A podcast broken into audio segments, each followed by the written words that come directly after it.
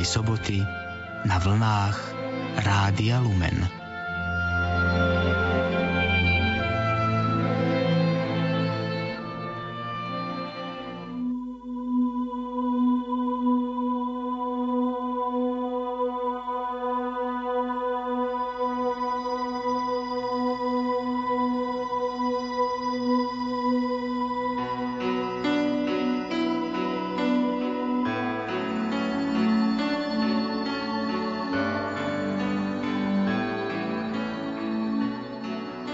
Požehnané popoludne Bielej soboty, milí poslucháči, prajeme naživo z bansko štúdia Rádia Lumen. O tejto chvíle pre vás vysielajú majster zvuku Richard Švarba, hudobná redaktorka Diana Rauchová a moderátor Pavol Jurčaga. Dnes na veľkonočnej vigílii kňaz alebo biskup povie tieto slová. Drahí bratia a sestry, po slávnostnom úvode veľkonočnej vigílie teraz pozorne počúvajme Božie slovo – Uvažujme, ako Boh ochraňoval svoj ľud v minulosti a ako napokon poslal svojho syna ako spasiteľa. Modlíme sa, aby Boh dovršil v nás dielo vykúpenia, ktoré Kristus uskutočnil svojou smrťou a zmrtvý staním. Sme teda v očakávaní vzkriesenia a dnes popoludní chceme rozoberať aj všetky liturgické čítania, ktoré odznejú počas veľkonočnej vigílie. Stane sa tak aj vo vysielaní Rádia Lumen, pretože tieto čítania budete o 20. hodine počuť aj z Rožňavskej katedrály, kde bude otec biskup Monsignor Stanislav Stolárik celebrovať veľkonočnú vigíliu. Dovolte mi, aby som v štúdiu Rádia Lumen privítal profesora Františka Trstenského z kňazského seminára biskupa Jána Vojtašáka v spiskej kapitule. František, príjemné a pokojné sviatočné popoludnie. Ďakujem veľmi pekne a ja všetkým želám e, pokojnú bielu sobotu. Som veľmi rád, že si prijal naživo pozvanie do štúdia Rádia Lumen. Ako ty prežívaš tohto ročnú Veľkú noc? V spiskej kapitule v katedrále som prítomný na obradoch celé toto trojdnie, tak to bude aj dnes večer a zajtrajší deň. Takže v takom veľmi peknej také atmosfére aj stíšenia, aj, aj tej starobilosti a krásy, ktorú v sebe nesie táto katedrála svätého Martina a zároveň aj spoločenstve kňazov, reholných sestier, veriacich z tejto farnosti Spišská kapitula a filiálky, ktorí sa schádzame na tieto, na tieto veľkonočné sviatky. Takže naozaj poviem v takej veľmi pokojnej a, a posvetnej atmosfére. Mnohé rodiny, ktoré nás v tejto chvíli počúvajú, už majú za sebou návštevu Božieho hrobu vo svojich kostolíkoch, alebo sa napríklad doň ešte chystajú. Môžeme tento čas využiť aj na to, aby sme sa spoločne ako rodina pomodlili pri Božom hrobe? Určite a poviem ešte aj Pán Boh nám k tomu dáva aj tie také vonkajšie podmienky, lebo je skutočne veľmi pekný deň, predpokladám, že na celom Slovensku, takže je to aj možnosť takej spoločnej vychádzky, aj cesty do kostola ako rodina, aj potom tej modlitby a návratu. Ehm, Biela sobota je naozaj v, tom, v rámci celého liturgického roka taká výnimočná, pretože je to jediný deň, keď sa nekonajú nejaké, poviem, oficiálne bohoslužby církvy v rámci liturgického roka. Aj vysvetlím prečo. Um, církev v tom liturgickom slávení preberá spôsob počítania aj židovského národa, kde sa deň začínal súmrakom predchádzajúceho dňa. A preto vlastne aj obrady Zeleného štvrtku večer – Sveta Omša na pamiatku ustanovenia sviatosti oltárnej, sviatosti kňastva, vlastne už sa spája s piatkom. Tvoria v tom počítaní, keď to je už súmrad prechádzajúceho dňa, tvoria vlastne jeden deň. A preto Ježišové slova nad chlebom a nad vínom anticipujú, predchádzajú tomu, čo sa odohrá o niekoľko hodín na dreve kríža. Čiže už štvrtok večer vlastne je prvý ten deň trojdňa, ktorý sa spája s piatkom. Piatok má tiež svoju liturgiu. Nie je to síce Svetá Omša, ale je to e, obrad, liturgia e, na pamiatku Ježišovej obety na kríži, obrady Veľkého piatku, ale je to v piatok. Čiže piatok je tam oficiálna liturgia církvy, ofi- oficiálna bohoslužba církvy, ktorá sa koná po celom svete. Ale aj predpisy hovoria, že táto liturgia má skončiť, má prebiehať tak, aby to bolo ešte počas toho piatku. Teda má sa skončiť do súmraku, pretože súmrakom piatku večer začína vlastne už sobota. A práve Biela sobota je ten deň, keď nikde v církvi nie, nie je oficiálna bohoslužba, pretože obrady začnú až po súmraku a to už bude nedela tak preto je to také zvláštne, niekedy nazývame aj ticho Bielej soboty. Je to rozímanie církvy pri Kristovom hrobe, kde Ježiš bol pochovaný. Čiže je to naozaj taká chvíľa, kde my môžeme využiť na, na rozímanie vôbec nad, nad zmyslom aj mojej viery, kresťanstva, evanielia, posolstva, ktoré nám Kristus priniesol. A trošku môžeme nazvať tú biele, Bielu sobotu, že je aj takým dňom e, Božej Matky. Aj v niektorých krajinách je v rámci ľudovej pobožnosti alebo zbožnosti sú zaužívané e, pobožnosť e, Pany Márie na Bielu sobotu.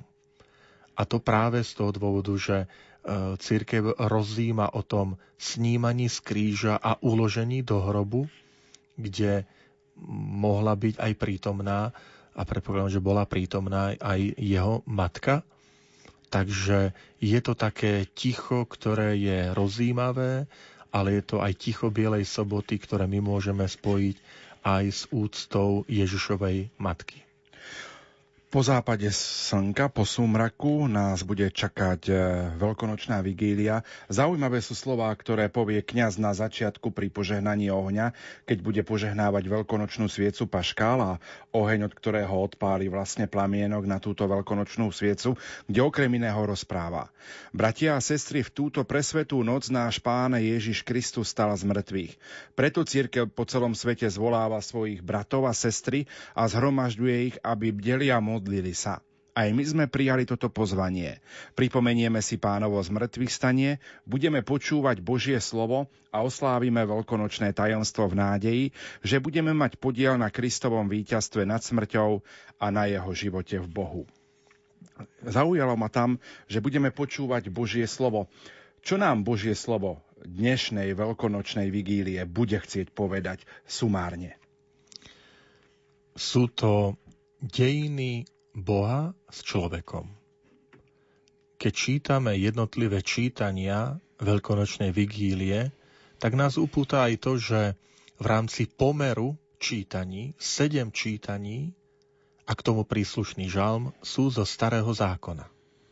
Potom je slávnostné Aleluja a žalm, ktorý je stále zo starého zákona a potom čítanie epištola z listu Rimanom Novozákona a Evangelium. Už aj tento pomer, výber týchto čítaní nám ukazuje, že církev berie starý zákon ako súčasť Božieho slova, ako súčasť Božieho plánu spásy od stvorenia po príchod Mesiáša a zároveň, že táto vigília je nielen spomienkou na to, čo Boh vykonal, ale aj s prítomnením a zároveň je tam čosi otvorené do budúcnosti.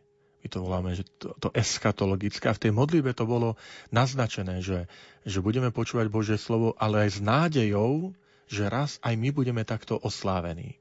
Takže e, účasťou na veľkonočnej vigílie nie len zo zbožností si pripomíname, čo Ježiš urobil pre nás a ako sa tu naplňa ten Boží plán, ale účasťou na veľkonočnej vigílii my v sebe živíme nádej na skriesenie, že tak, ako Boh skriesol svojho syna, že raz vzkriesi aj nás a tým pádom aj tá naša existencia, ten náš život, hodnoty majú svoj zmysel, keď sú žité v spojení s Kristom.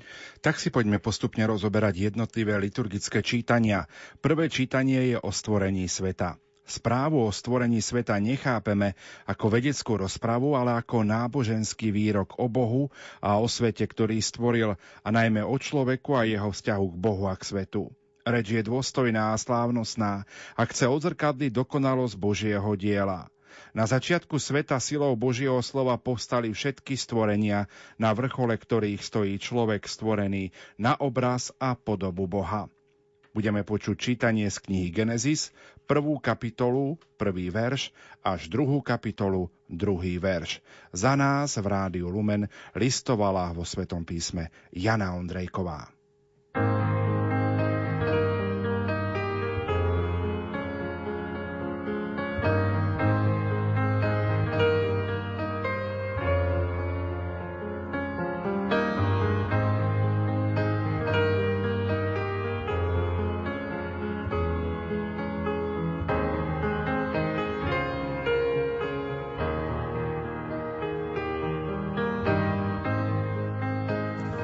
Čítanie z knihy Genesis Na počiatku stvoril Boh nebo a zem. Ale zem bola pustá a prázdna, tma bola nad priepasťou a duch Boží sa vznášal nad vodami. Boh povedal, buď svetlo. A bolo svetlo. Boh videl, že svetlo je dobré a oddelil svetlo od tmy. Svetlo nazval dňom a tmu nocou. A nastal večer a ráno prvý deň. Boh povedal – nech je obloha uprostred vôd a nech oddeluje vody od vôd. Boh urobil oblohu a oddelil vody pod oblohou od vôd nad oblohou. A tak sa stalo. A Boh nazval oblohu nebom. A nastal večer a ráno druhý deň. Boh povedal, vody pod nebom nech sa zhromaždia na jedno miesto a nech sa ukáže súž. A tak sa stalo. Boh nazval súž zemou a masy vôd nazval morom. A Boh videl, že je to dobré. Ďalej Boh povedal, Zem nech vyženie zelené rastliny, rastliny prinášajúce semeno a ovocné stromy prinášajúce plody podľa svojho druhu a v nich nech je semeno na zemi. A tak sa stalo. Zem vyhnala zelené rastliny, rastliny prinášajúce semeno podľa svojho druhu i stromy prinášajúce plody a v nich semená podľa svojho druhu. A Boh videl, že je to dobré. A nastal večer a ráno tretí deň. Boh povedal, nech sú svetlá na nebeskej oblohe a nech oddelujú deň od noci. Nech sú znamením období, dní a rokov. Nech svietia na nebeskej oblohe a nech osvetľujú zem. A tak sa stalo. Boh urobil dvoje veľkých svetiel. Väčšie svetlo, že by vládlo vodne a menšie svetlo a menšie svetlo, že by vládlo v noci a hviezdy. Umiestil ich na nebeskej oblohe, aby svietili na zem a vládli vodne v noci a oddeľovali svetlo od tmy. A Boh videl, že je to dobré. A nastal večer a ráno, štvrtý deň. Boh povedal – nech sa vody hemžia živými tvormi a vtáky nech lietajú ponad zem na nebeskej oblohe. A Boh stvoril ryby a všetky živé tvory, ktoré sa hýbu a hemžia vo vodách podľa svojho druhu, i všetky vtáky podľa svojho druhu. A Boh videl, že je to dobré. Boh ich požehnal a povedal Vzrastajte, rozmnožujte sa a naplňte morské vody. Aj vtáky nech sa rozmnožujú na zemi a nastal večer a ráno piaty deň. Boh povedal, Zem nech vydá všetky druhy živých bytostí, dobytok, plazy a divú zver podľa svojho druhu. A tak sa stalo. Boh urobil divú zver podľa svojho druhu, dobytok podľa svojho druhu i všetky druhy zemských plazov. A Boh videl, že je to dobré. Potom Boh povedal – Urobme človeka na náš obraz, na našu podobu. Nech vládnu nad morskými rybami a nad nebeským vtáctvom, nad zverinou i nad celou zemou, nad všetkými plazmi, čo sa hýbu po zemi. A stvoril Boh človeka na svoj obraz. Na Boží obraz ho stvoril. Muža a ženu ich stvoril.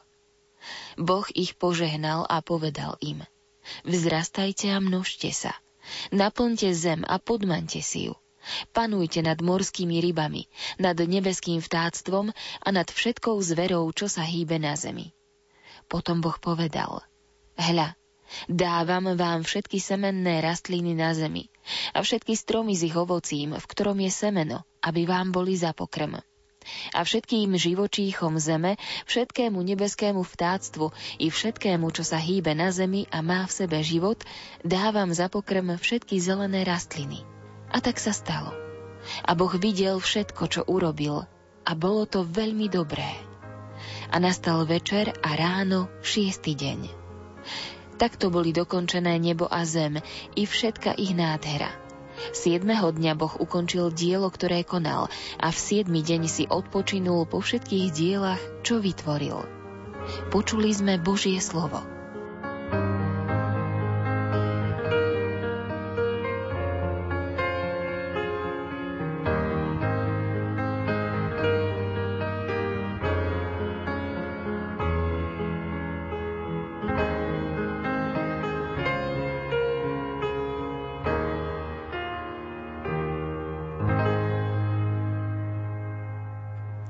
Prvé čítanie sme počuli z knihy Genesis.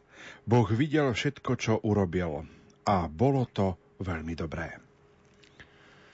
Stvorenie sveta v Biblii používa náboženský jazyk. Hovorí nám predovšetkým, prečo vznikol svet, prečo bol stvorený človek a aké je jeho poslanie. Moderné rozprávanie o vzniku sveta používa jazyk prírodných vied, ktoré sa snažia odpovedať na otázku, ako vznikol svet. Preto aj je potrebné a dôležité, že máme tieto moderné prírodné vedy. A je to ich poslanie úloha skúmať pôvod sveta človeka. Avšak v našom živote je dôležité, aby sme sa pýtali aj otázku prečo. Prečo som tu? Akým spôsobom chcem prežiť svoj život? A uvedomiť si, že život je dar. Dar od Boha. Správa o stvorení má svoju štruktúru. Najskôr je vytvorený priestor. Boh povie, buď svetlo.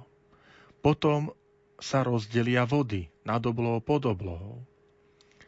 A potom sa tento priestor postupne vyplňa až po človeka, aby všetko znova skončilo pri Bohu, od ktorého to všetko začalo. Preto zdôrazňujeme, že tu nejde o vedeckú správu, teóriu o vzniku sveta. Tento text uvádza základné piliere. Svet a človek je stvorený. Existencia Boha. Dôležité upozornenie, Boh stvoril všetko ako dobré. Opakuje sa to neustále. Boh videl, že je to dobré. To znamená, Boh nestvoril zlo.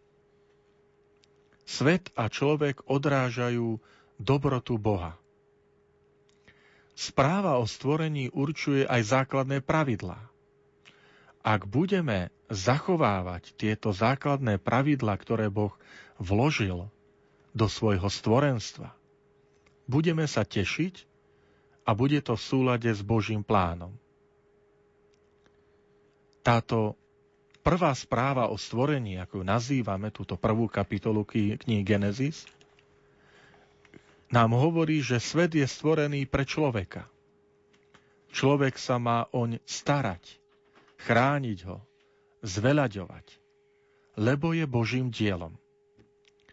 Ale svet a človek majú svojho stvoriteľa. Je ním Boh a nie človek. Opis stvorenia nám teda hovorí o kráse a harmónii sveta a človeka. A my sme povolaní chrániť túto krásu a harmóniu okolo seba a v nás. Preto nás neprekvapí, keď terajší svätý otec, pápež František, vydal encykliku venovanú ochrane životného prostredia. A to nie preto, že by on bol členom nejakého združenia na ochranu prírody, ale preto, že sa ako kresťania veriaci pozeráme na svet ako na Božie dielo, ktoré si zaslúži ochranu a starostlivosť. Všimnime si, že v tejto správe osobitné postavenie má siedmy deň. Je posvetný, venovaný Bohu. To slovíčko šabat, odkiaľ pochádza aj to naše slovenské sobota, doslova znamená odpočívať. Iste tu nejde o to, že by Boh potreboval odpočinok. Opäť zdôrazním, že je to náboženská reč, ktorá chce nám povedať, aby sme sa my usilovali v našom živote o posvetnosť siedmeho dňa. Lebo siedmy deň nám pripomína Boha a jeho prítomnosť a lásku. Ak v dnešnom svete konštatujeme, že sa nám vytráca to povedomie Božej prítomnosti, je to možno aj preto, že sa nám vytráca povedomie posvetnosti 7. dňa.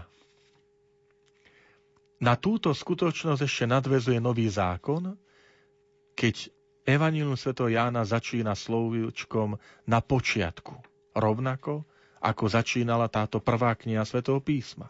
Na počiatku Boh stvoril nebo a zem a Ján povie, na počiatku bolo slovo a to slovo bolo u Boha a to slovo bolo Boh na veľkonočnú vigíliu si uvedomujeme, že Ježišovi Kristovi, ktorý je väčšným slovom Otca, dochádza k obnove stvorenstva. Preto sa číta toto prvé čítanie. V prepojení so slovami pána Ježiša. Boh tak miloval svet, že poslal svojho syna, aby nezajnul nik, kto v neho verí, ale aby mal väčší život. Modlíme sa. Všemohúci a večný Bože, Ty si obdivuhodný vo všetkom, čo konáš. Daj, aby Tvoj vykúpený ľud poznal, aké vznešené bolo dielo stvorenia na počiatku a okolko vznešenejšie bolo dielo vykúpenia v plnosti času, keď sa obetoval náš veľkonočný baránok Ježiš Kristus, ktorý žije a kráľuje na veky vekov. Amen. thank you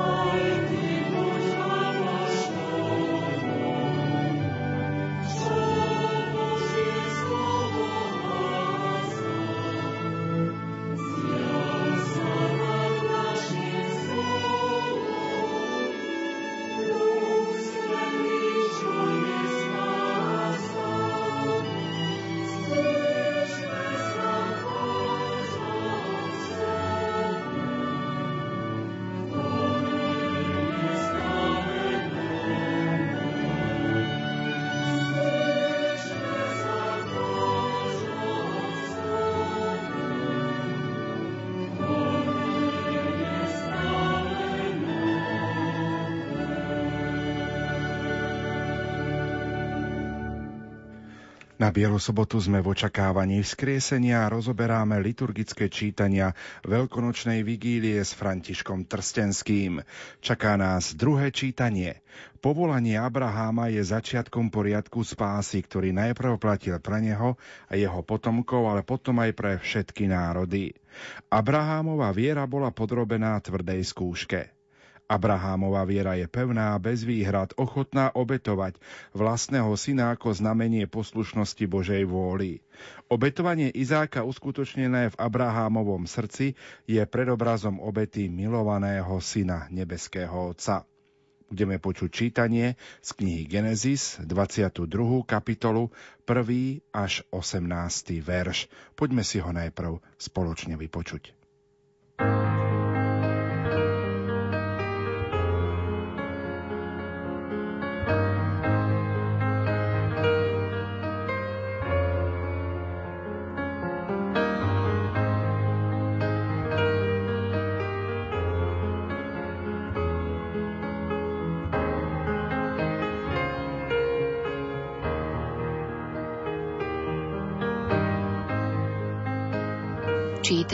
Z knihy Genesis Boh skúšal Abraháma a povedal mu Abrahám.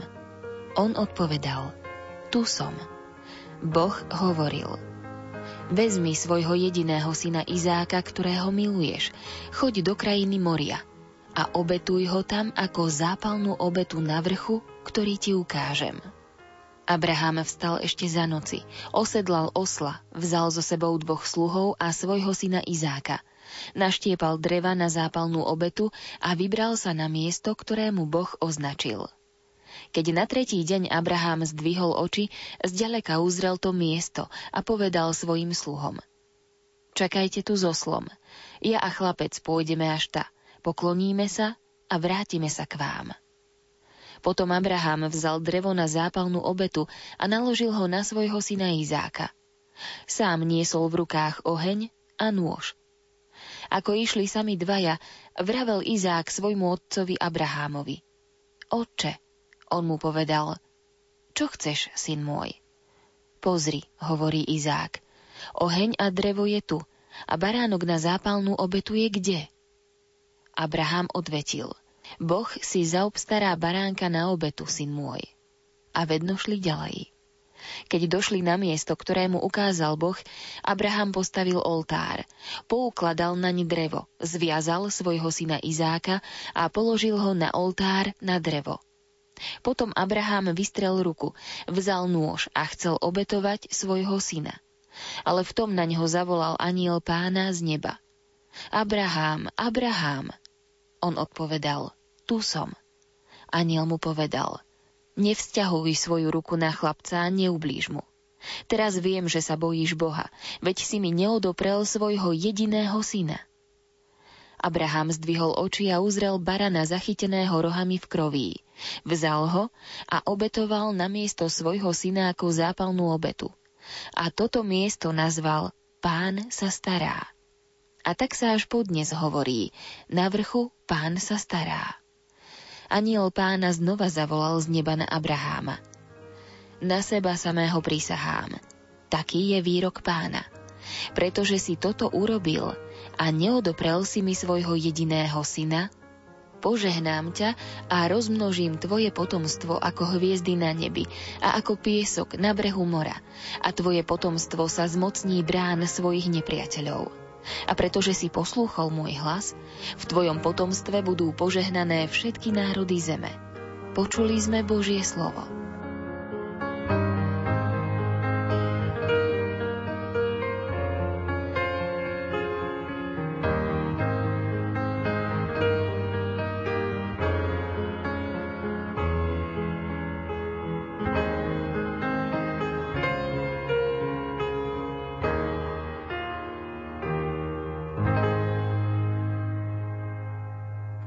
Jana Ondrejková prečítala druhé čítanie veľkonočnej vigílie Abrahámová obeta, alebo obeta nášho právca Abraháma z knihy Genesis 22. kapitola 1. až 18. verš. Príbeh vyzdvihuje vieru Abraháma, poslušnosť Izáka a predovšetkým starostlivosť Boha o tých, ktorí mu dôverujú. Starobilé národy okolo Izraela obetovali svojim božstvám aj ľudské obety, zvlášť deti. Vyjadrovali tým, že svoje božstvo si vážia tak vysoko, že ešte aj ľudský život mu obetujú. Tento príbeh mal izraelskému národu vysvetliť, že ich Boh nežiada ľudské obety, ale majú prinášať radšej zvieratá a vôbec sa nemusia báť, že by ich Boh mal menej rád. Cirkev od najstarších čias čítala tento príbeh ako predobraz obety Krista. Tak ako Izák je prvorodený a milovaný syn svojho otca Abraháma so svojou manželkou Sárou, tak aj Kristus je milovaným synom nebeského Otca.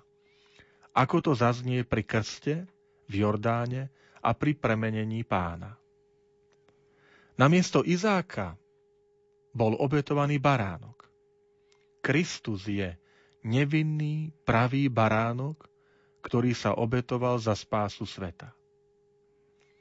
Ako Abraham a Izák sú poslušní Bohu, aj Kristus je poslušný vôli Otca.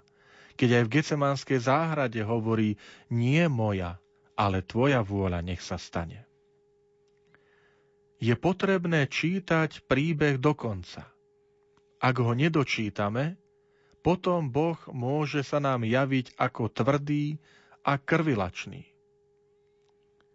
Ako môže dobrý Boh žiadať obetu človeka?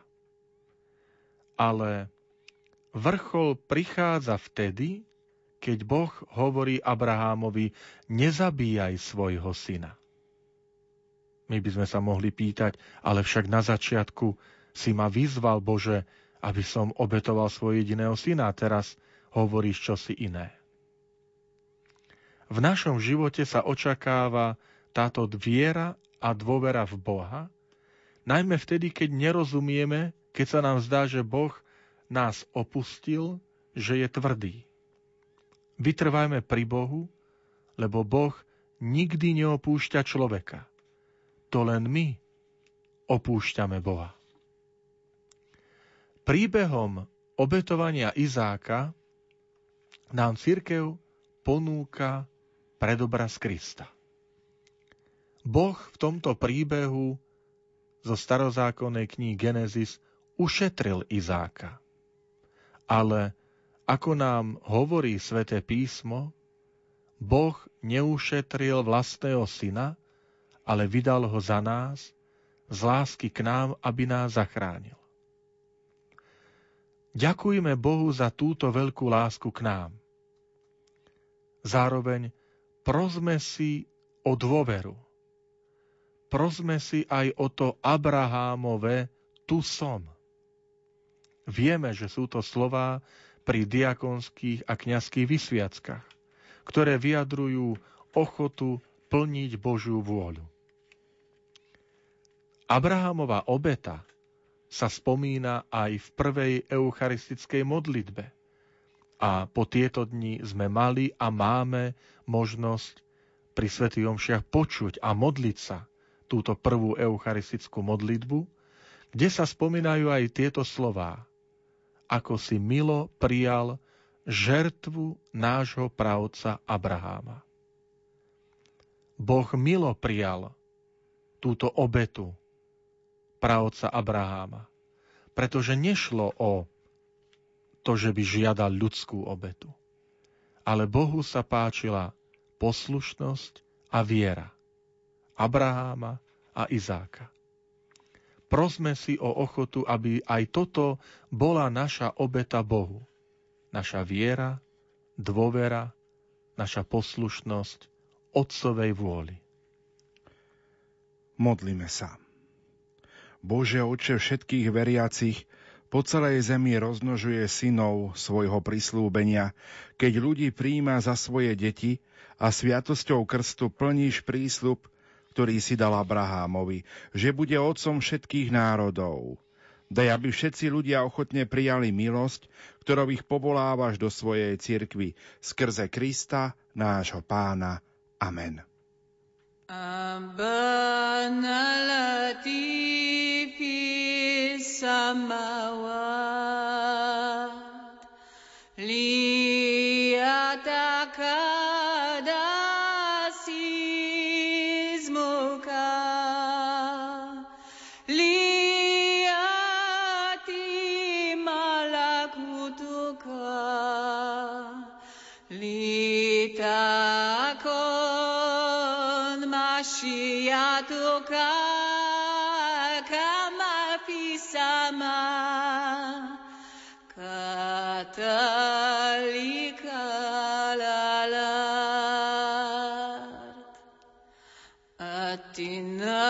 خبزنا كفاف يومنا واغفر لنا خطايانا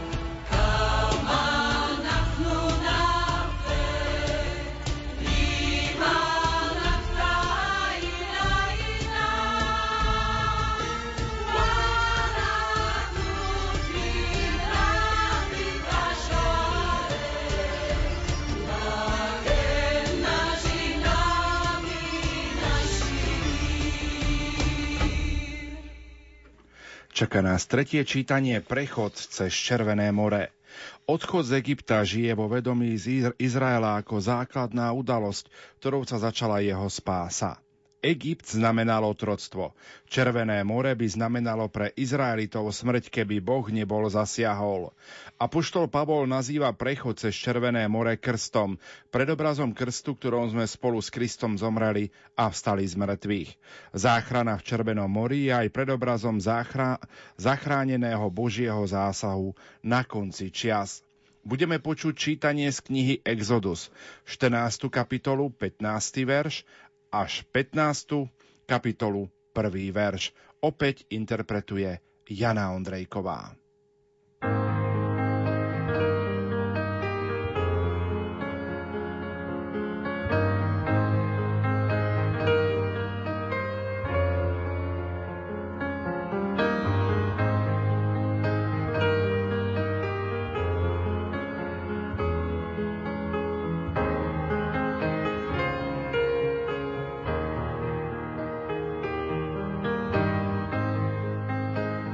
Čítanie z knihy Exodus Pán povedal Mojžišovi Čo voláš ku mne?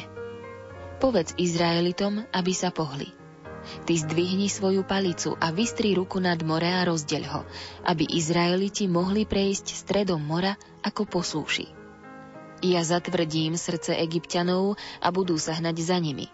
A na faraónovi, na celom jeho vojsku, na jeho vozoch a jazde ukážem svoju slávu. Egyptiania spoznajú, že ja som pán, keď ukážem svoju slávu na faraónovi i na jeho vozoch a jazde. Tu sa Boží aniel, čo šiel pred izraelským táborom, zdvihol a išiel za ním. A s ním aj oblačný stĺp zmenil svoje doterajšie miesto, prešiel spredu zaň. Postavil sa medzi egyptský tábor a izraelský tábor. Oblak bol pre jedných temný, druhým osvetľoval noc, a tak sa celú noc nemohli jedni k druhým priblížiť. Mojžiš vystrel ruku nad more a pán ho celú noc prudkým horúcim vetrom rozháňal a vysúšal. Voda sa rozdelila a Izraeliti šli stredom mora po suchu, kým voda bola ako múr po ich pravici a ľavici. Egyptiania ich prenasledovali. Všetky faraónové kone, vozy a jazdci sa pustili za nimi doprostred mora. Ale v čase rannej stráže sa pán pozrel z ohnivého a oblačného stĺpa na egyptianov a ich vojsko uviedol do zmetku. Hamoval kolesá na ich vozoch, takže mohli len ťažko napredovať. Preto egyptiania hovorili, utekajme pred Izraelitmi, lebo pán za nich bojuje proti nám.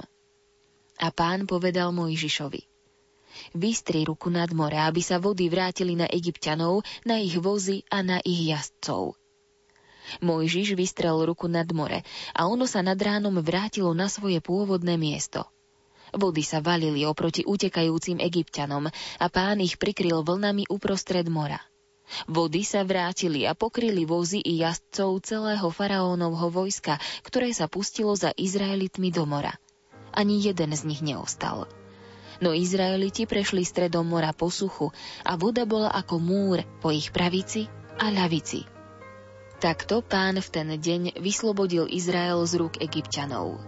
Videli mŕtvych egyptianov na morskom brehu i mocnú ruku, ktorú pán zdvihol proti ním. Ľud sa bál a uverili pánovi i jeho služobníkovi Mojžišovi. Vtedy Mojžiš a synovia Izraela zaspievali pánovi túto pieseň.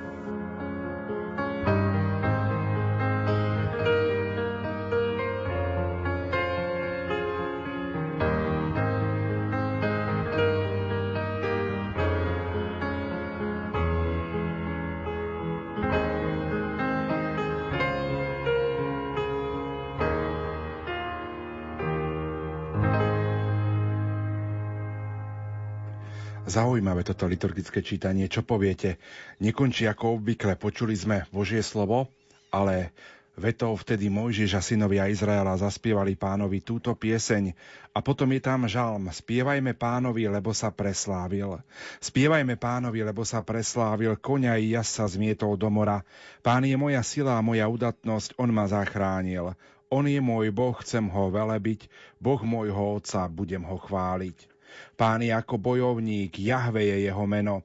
Faraónové vozy a jeho vojsko zmietol do mora, jeho najlepší bojovníci utonuli v Červenom mori. Vlny ich pokryli, sťa kameň klesli do hlbín. Tvoja pravica, pane, vyniká mocou, tvoja pravica, pane, zasiahla nepriateľa. František, ako by sme mohli najprv okomentovať tento žalm, ktorý máme?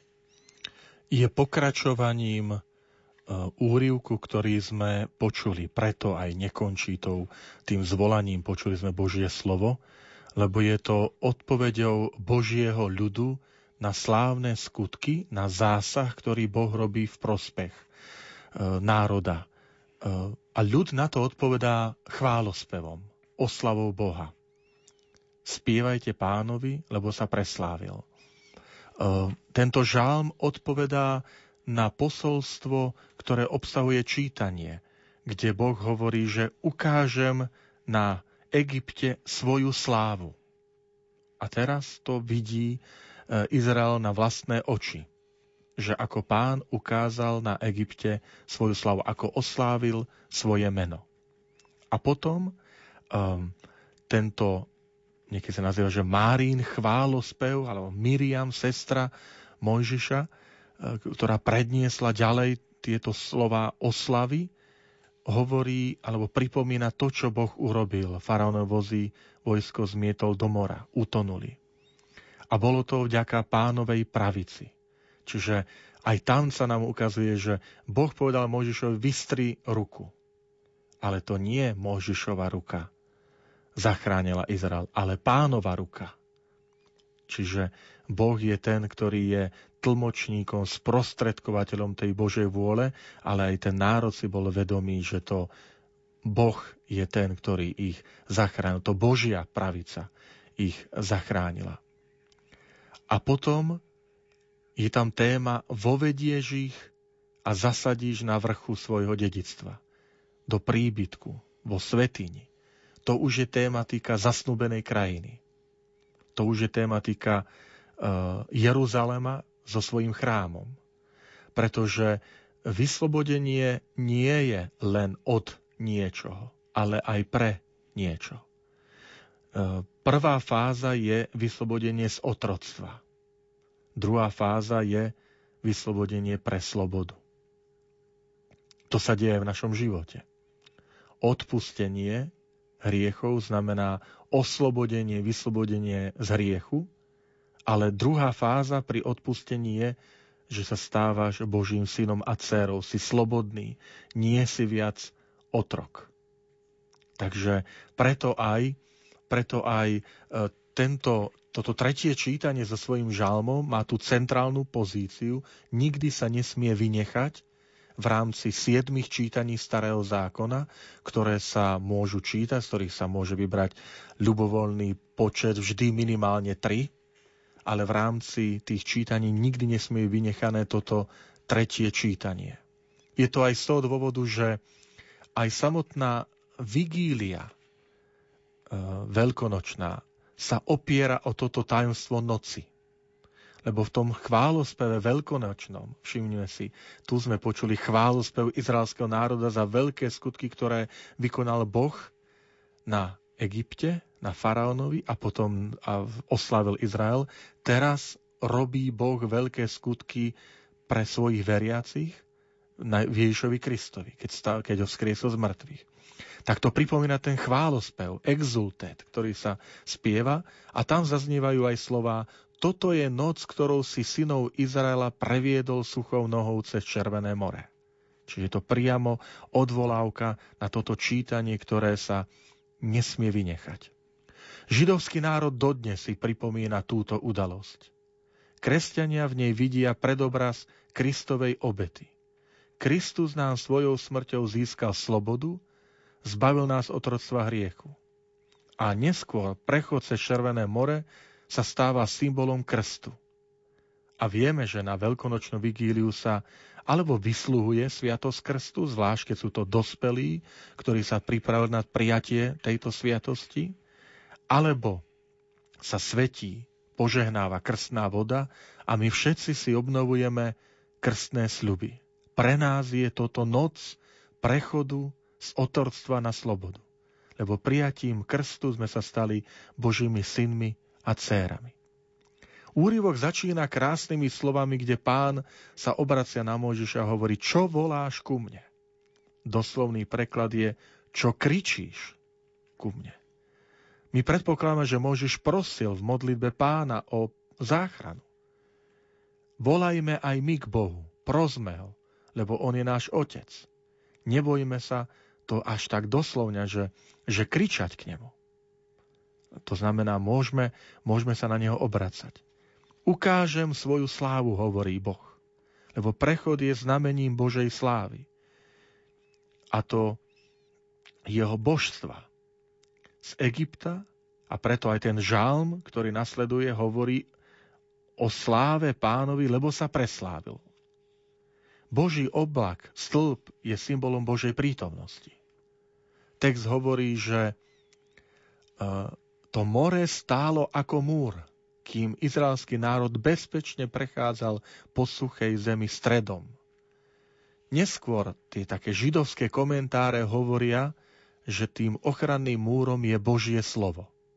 Že sveté písmo chráni ten židovský národ. Vieme, že majú vo veľkej úcte Tóru, Božie slovo. Nech aj pre nás je to znamením, že aby takto Božie slovo bolo aj pre nás tým múrom, ktorý nás chráni a my môžeme bezpečne prejsť. Ľud videl moc a uveril v pána Mojžiša. Tak to hovorí svetopisec. Na svadbe v káne Galilejskej učeníci videli znamenie a uverili. Noc je symbolom smrti a symbolom aj záchrany. Preto my slávime veľkonočnú vigíliu po súmraku lebo je symbolom smrti aj Kristovej a zmrtvých stane záchrany. Text hovorí o tom, čo Boh urobil pre Izrael. Čo si má Izrael neustále pripomínať, aktualizovať. Aj my aktualizujme tieto Božie dobrodenia. Keď Egyptiania videli, čo sa deje, Sveté písmo hovorí, že zvolali pozor, toto je pán. A pod krížom stotník vyznal, keď videl, čo sa deje, ako Ježiš zomiera, tak ten rímsky stotník zvolal, to je Boží syn. Čiže vidíme mocný Boží skutok, mocné Božie konanie v prospech záchran izraelského národa, ktoré my si pripomíname, mocné Božie konanie v Ježišovi Kristovi, v ktorom Boh chce zachrániť všetkých nás. Modlíme sa. Všemohúci Bože, Tvoje dávne veľké činy sa obnovujú aj za našich čias. Veď čo si v minulosti svojou mocou preukázal jednému národu, keď si ho zachránil pred faraónom, to za našich čias vodou znovu zrodenia uskutočňuješ na spásu všetkých národov. Prosíme ťa, daj, aby sa všetci ľudia stali duchovnými deťmi pravca Abraháma a dosiahli výsady vyvoleného ľudu skrze Krista, nášho pána. Amen.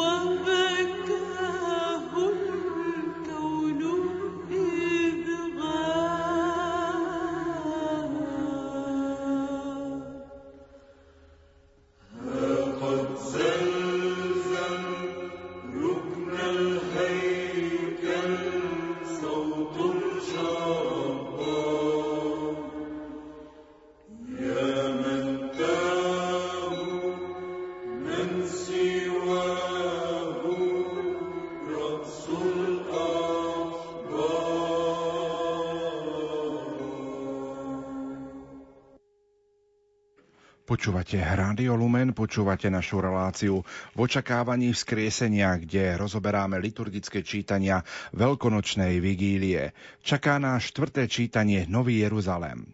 V babylonskom zajatí, tak ako aj v Egypte, existencia Božieho ľudu bola ohrozená. Ale po súde Boh zjavil svoju milosrdnú lásku. Izrael mu je ženou jeho mladosti, pretože už na Sinaji uzavrel s ľudom zmluvu. Len na okamih zavrhol manželku, ktorá sa mu stala nevernou. Ale teraz, keď sa ľud v zajatí obrátil, priviedol ho domov a uzavrel s ním novú zmluvu. Slova útechy sú adresované zbúranému Jeruzalému, smerujú však aj do budúcnosti k novému Jeruzalému, obnovenému Božiemu ľudu budeme počuť čítanie z knihy proroka Izaiáša, 54. kapitolu, 5. až 14. verš.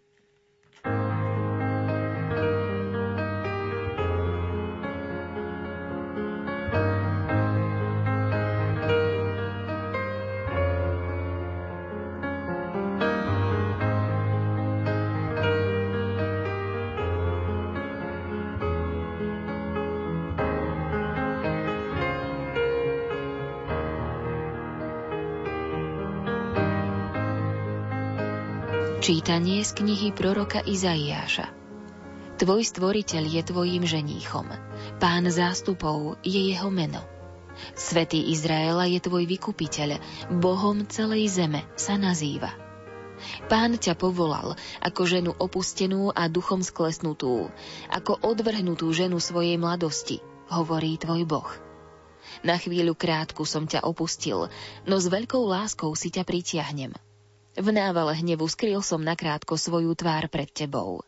No väčšným milosrdenstvom som sa nad tebou zmiloval, hovorí tvoj vykupiteľ, pán. Je mi ako za dní Noema, keď som prisahal, že Noemové vody viac nezaplavia zem. Aj teraz prisahám, že sa už nebudem hnevať na teba, ani ťa viac karhať nebudem. Vrchy sa pohnú a kopce sa budú triasť, no moje milosrdenstvo neodstúpi od teba. Moja zmluva pokoja sa neotrasie, hovorí pán, ktorý sa zmilúva nad tebou. Úbohá, vetrom zmietaná, bez akejkoľvek potechy. Hľa, ja položím tvoje kamene na malachit a tvoje základy na zafíry. Cimbúrie urobím z rubínu, tvoje brány budú z kryštáľu a múry zo vzácnych kameňov. Všetci tvoji synovia budú učeníkmi pána a veľký pokoj budú požívať tvoji synovia. Základy budeš mať na spravodlivosti. Budeš ďaleko od utláčania, preto sa nemusíš báť. Ďaleko od strachu, lebo sa k tebe nepriblíži. Počuli sme Božie slovo.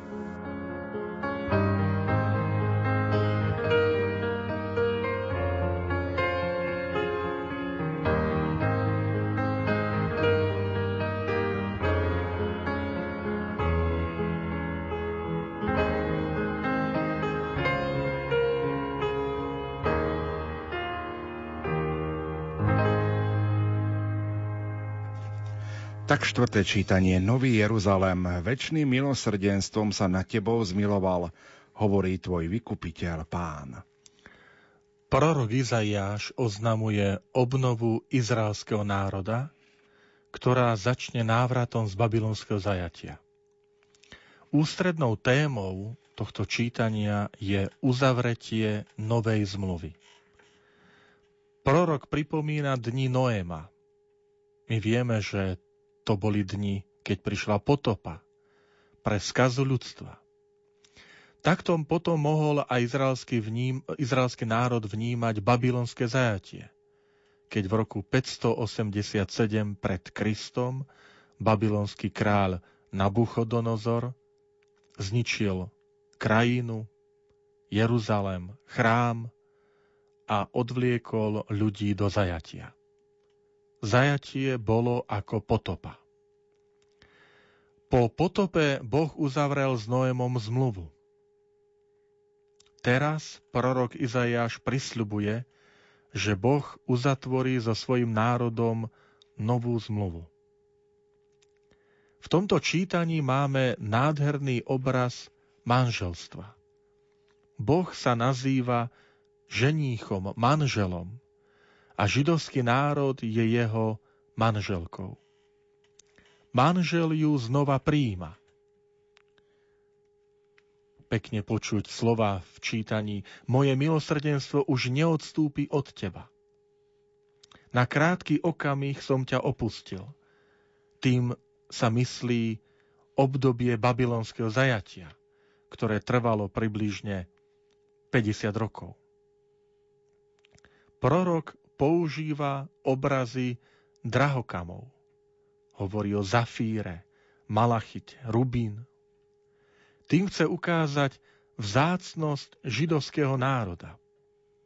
A my si môžeme uvedomiť, aký vzácný a veľký sme v Božích očiach. Už sme to počuli v prvom čítaní z kníh Genesis, kde Boh povie, že urobme človeka na náš obraz, na našu podobu. Sme veľkí v Božích očiach, keď Boh sa rozhodol nás stvoriť na svoju podobu. Aj týmito obrazmi vzácných kameňov chce zdôrazniť takto obrazne, aký sme veľkí v Božích očiach. Neskôr v zjavení Apoštola Jána v 21. kapitole sa hovorí o nebeskom Jeruzaleme, ktorý ako nevesta zostupuje z neba pre svojho ženícha. V tejto 21. kapitole v 9. verši sa píše A prišiel jeden zo siedmých anielov, čo mali sedem čiaž naplnených poslednými siedmimi ranami a povedal mi, poď, ukážem ti nevestu, baránkovú manželku. A v duchu ma preniesol na veľký a vysoký vrch a ukázal mi sveté mesto Jeruzalem, ako zostupuje z neba od Boha, ožiarené Božou slávou. Vidíme to prepojenie, starý a nový zákon. To naplnenie slov proroka, proroka Izajáša, ktoré sa naplňajú v novej zmluve, ktorou, ktorú uzatvára Kristus vo svojej krvi. V tomto čítaní sa krásne hovorí, že všetci tvoji synovia budú učeníkmi pána. Označuje to mesiašské časy. Budú to dni pokoja. Vieme, že tieto prorocké slová Izajáša, ktoré voláme aj evanielistom starého zákona, práve pre množstvo obrazov, symbolov, ktoré sa potom vzťahujú na Ježiša Krista, sa naplňajú na osobe pána Ježiša. Tu by som ešte prečítal aj slova z prvého Petrovho listu, kde Apoštol hovorí o veriacich v Krista – v druhej kapitole hovorí, prichádzajte k nemu k živému kameňu, ktorý ľudia síce zavrhli, ale pred Bohom je vyvolený a vzácny. Vzácný kameň, sme počuli, prorok Jezáš hovorí o, o tých vzácných kameňoch. A dajte sa vbudovať aj vy ako živé kamene do duchovného domu, do svetého kňastva, aby ste prinášali duchovné obety príjemné Bohu skrze Ježiša Krista. My sme vyvolený národ. Boh začal nové dielo, novú zmluvu Ježišovi Kristovi. Pri každej svetej omši sa spomínajú slová, ktoré povedal vo večeradle pri poslednej večeri, keď hovorí o svojej krvi ako o novej a väčšnej zmluve. A svojou smrťou a zmrtvých sa ním aj z nás robí svetý národ. Prosme si o milosť, aby sme takto sveto aj žili. Modlíme sa. Všemohúci a večný Bože, na slávu svojho mena zvelaďuj potomstvo, ktoré si slúbil právcom za ich vieru a sviatosťou krstu roznožuj svoju rodinu, aby církev spoznala, že sa už splní to, čo svetí právcovia z dôverov očakávali, skrze Krista, nášho pána. Amen. Thank.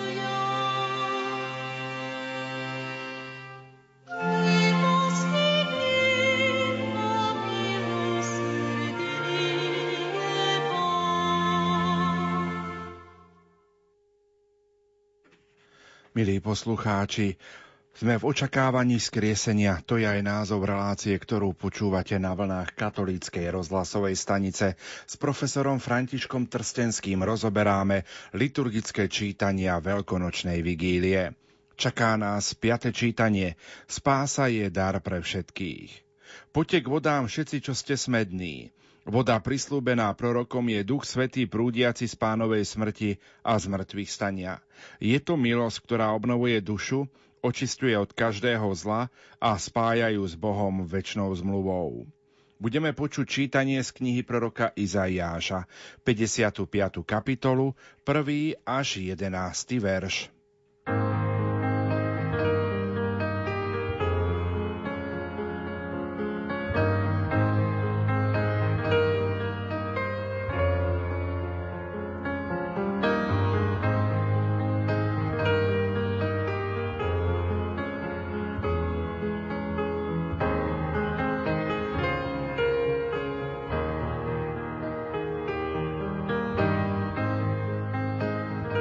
Čítanie z knihy proroka Izaiáša Toto hovorí pán. Poďte k vodám všetci, čo ste smední. Nech príde aj ten, čo nemá peniaze. Kupujte chlieb a jedzte. Poďte, kupujte bez striebra, víno a mlieko bez platenia. Prečo platíte striebrom za to, čo nie je chlieb a driete za to, čo nesíti? Počúvajte mňa a budete jesť dobroty a budete sa kochať v jedlách vyberaných. Napnite svoj sluch a poďte ku mne. Počúvajte a budete žiť. Uzavriem s vami väčšnú zmluvu, verný láske, ktorou som miloval Dávida. Hľa, ustanovil som ho za svetka pre ľudí, za knieža a vládcu národov. Budeš volať národ, ktorý nepoznáš. Národy, ktoré ťa nepoznali, pribehnú k tebe kvôli pánovi, tvojmu Bohu, a kvôli svetému Izraela, lebo ťa oslávil. Hľadajte pána, kým ho možno nájsť. Volajte ho, kým je na blízku. Nech zanechá bezbožný svoju cestu a zločinec svoje zámery. Nech sa vráti k pánovi a on sa nad ním zmiluje. K nášmu Bohu, lebo on veľkodušne odpúšťa. Lebo moje myšlienky nie sú vaše myšlienky a vaše cesty nie sú mojimi cestami, hovorí pán lebo ako vysoko je nebo nad zemou, tak vysoko sú moje cesty nad vašimi cestami a moje myšlienky nad vašimi myšlienkami. A ako z neba padá dážď a sneh a nevracia sa späť, lež napojí zem a zúrodní ju, aby z nej klíčilo, aby obdarovala rozsievača semenom a dala chlieb hladnému, tak bude so slovom, ktoré vychádza z mojich úst – Nevráti sa ku mne na prázdno, ale vykoná všetko, čo chcem a vydarí sa jeho poslanie. Počuli sme Božie slovo.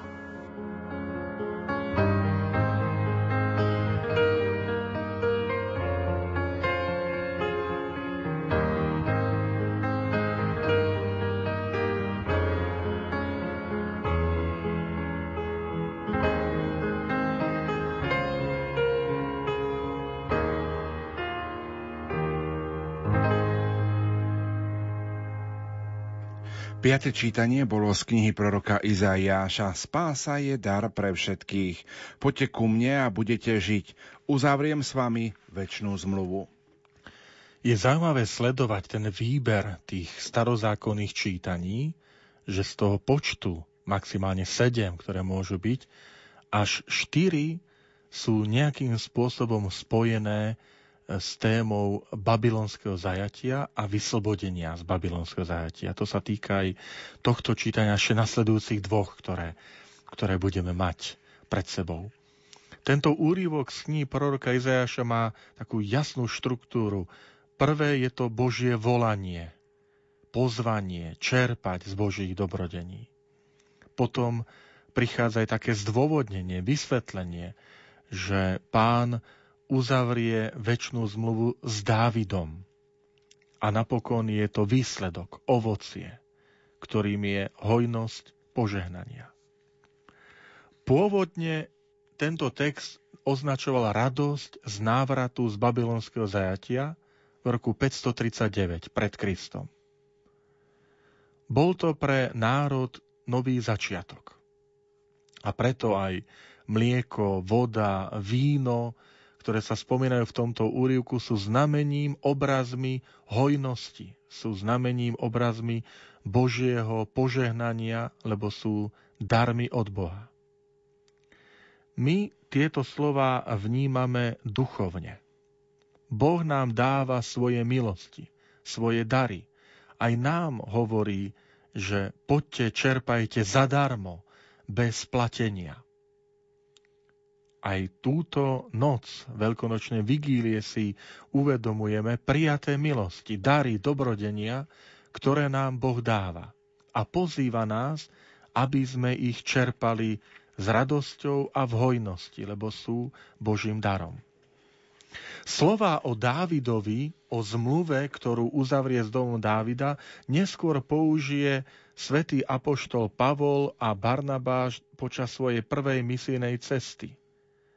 A to okolo roku 46, keď sú v Antiochii, v Pizídii, v synagóge. A tam svätý Apoštol Pavol má reč a hovorí, my vám zvestujeme, že prislúbenie, ktoré dostali naši otcovia, Boh splnil ich deťom, keď nám skriesel Ježiša, ako je aj v druhom žalme napísané, ty si môj syn, ja som ťa dnes plodil. A že ho vzkriesi z mŕtvych, aby sa už nikdy nevrátil do porušenia, to povedal takto. Dám vám Dávidové sveté veci, ktoré sú verné. A preto aj na inom mieste hovorí, nedovolíš, aby tvoj svetý videl porušenie. Lebo keď Dávid splnil vo svojom pokolení Božiu vôľu, zosnul, uložili ho k jeho otcom a videl porušenie. Avšak ten, ktorého Boh skriesil, nevidel porušenie. A tým myslí svätý Pavol na Ježiša Krista. Preto vidí v tomto citáte z proroka Izáša naplnenie týchto predpovedí ktoré teraz realizuje Ježišovi Kristovi. A možno poznáme aj príbeh novozákonný Ježiša zo stretnutí so Samaritánkou. Pri studni, to je ten obraz čerpania, kde Ježiš hovorí o živej vode, ktorá nie je tá materiálna voda zo studňa, ale on je, jeho slovo je, je živou vodou, ktorú máme čerpať. Nech aj tieto slova proroka a potom aj žalm s tým spojený je pre nás výzvou, aby sme aj my čerpali Božie slovo, z neho posilu, lebo Božie slovo vyjadrením Božej vôle, ktorá sa splní, vyplní. A tak sa to stalo Ježišovi Kristovi, ktorý prišiel plniť Otcovú vôľu. Modlíme sa. Všemohúci a večný Bože, jediná nádej sveta, Ty si už ústami prorokov zvestoval udalosti spásy, ktoré sa odohrávajú za našich čias. Milostivo v nás roznecuj sveté túžby, lebo len s Tvojou pomocou môžeme rásť v láske a v každej čnosti. Skrze Krista, nášho pána. Amen. thank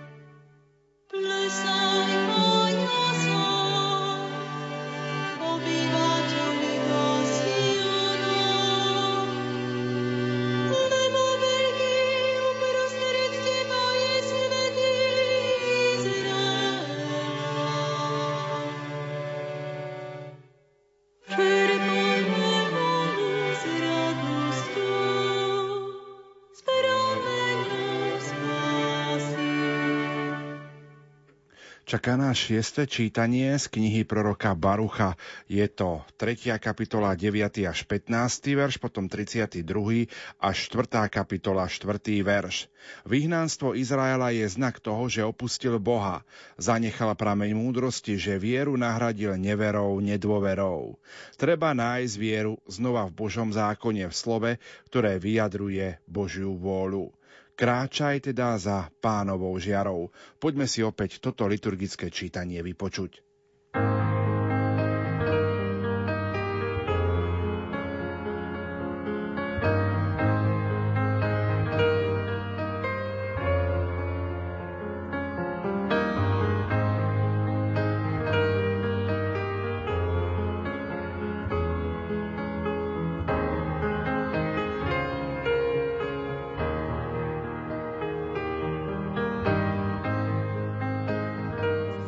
Čítanie z knihy proroka Barucha Počúvaj, Izrael, príkazy života.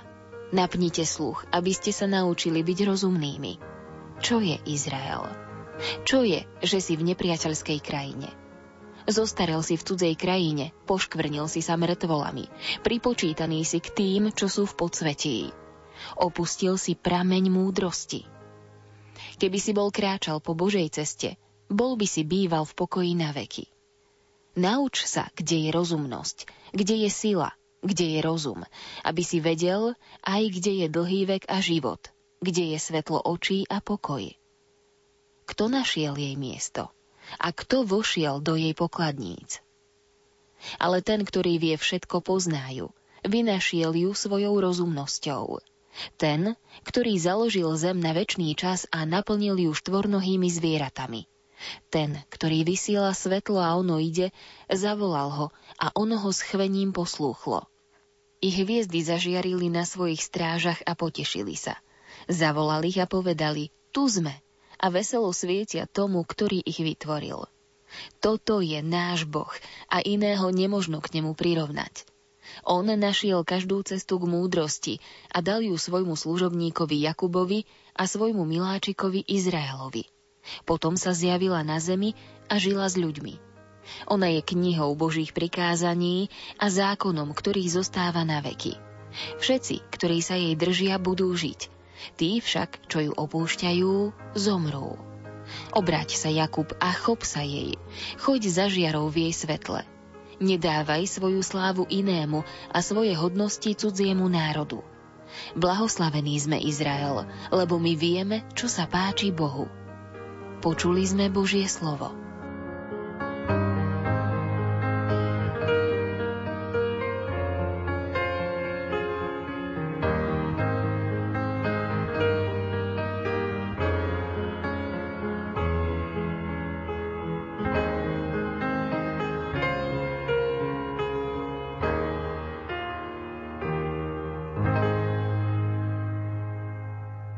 Šieste liturgické čítanie je z knihy proroka Barucha. Prameň múdrosti, kráčaj za pánovou žiarou. Keď sa skončilo babylonské zajatie, mnohí Židia zostali v Babylone. Mali tam svoju prácu, postavili tam už svoje domy, založili si rodiny. Veď to bolo už 50 rokov od zničenia Jeruzalema a od zajatia. Iní odišli do ďalších krajín. Nevrátili sa do zasnúbenej krajiny, hoci túto možnosť dostali v roku 539 výnosom perského kráľa Kýra, ktorým dovolil vrátiť sa naspäť do svojich domovov. Stali sa teda Židmi v diaspore. Takto nazývame tých, ktorí žijú mimo svoju rodnú zem ale tým zostali bez kontaktu s Jeruzalemom, s chrámom, s liturgiou a veľakrát zostali bez kontaktu so samotným Bohom. Kniha proroka Barucha, ktorý bol pisárom proroka Jeremiáša, hovorí týmto zajacom alebo exulantom, židom o tom, ako si zachovať vieru aj v cudzej krajine, keď zdôrazňuje, toto je náš Boh. A to platí aj v cudzej krajine. Koľkokrát aj my máme túto skúsenosť. Keď iné krajiny sa stali našim domovom. Išli sme tam za prácou, založili sme tam svoje rodiny, kúpili domy, byty a rozhodli sme sa tam usadiť. Ale aj pre tých, ktorí sú v cudzej krajine, zostáva to Baruchové. Toto je náš Boh. Aj v cudzej krajine. Je to Boh stvoriteľ, čo Baruch pripomína, keď hovorí o svetle, o hviezdach, o zvieratách, ktoré stvoril. Spomína Jakuba, ktorý je to patriarcha, ktorý mal aj meno Izrael. Ale dá zároveň napomína, nedávaj svoju slávu inému, svoje hodnosti cudziemu národu. To je varovanie pre Židov, ale to je varovanie aj pre nás. Aj my máme byť verní. Nemáme slávu Evanielia, krásu posolstva, ktoré nám priniesol Pán Ježiš, dať inému národu, akoby sa ho vzdať. Okolitá kultúra je veľakrát k nám nepriateľská. Tak, ako bola k Židom v babylonskom zajatí. A je na nás, či sa tomu prispôsobíme a prevezmeme ju, alebo si zachováme svoje hodnoty, svoju vieru.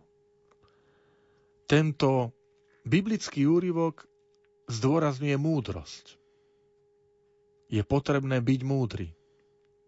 V Biblii to znamená zachovávať Božie prikázania, o ktorých Baruch hovorí, že sú príkazmi života. Treba sa nám držať života. Ale to znamená držať sa tej nauky, a to je Božia nauka, ktorá nám tento život dáva. Modlíme sa. Milosrdný oče, ty neprestajne zveľaďuje svoju církev a povolávaš do nej ľudí zo všetkých národov. Prosíme ťa, ustavične ochraňuj všetkých, ktorým krstnou vodou dávaš nový život skrze Krista, nášho pána. Amen.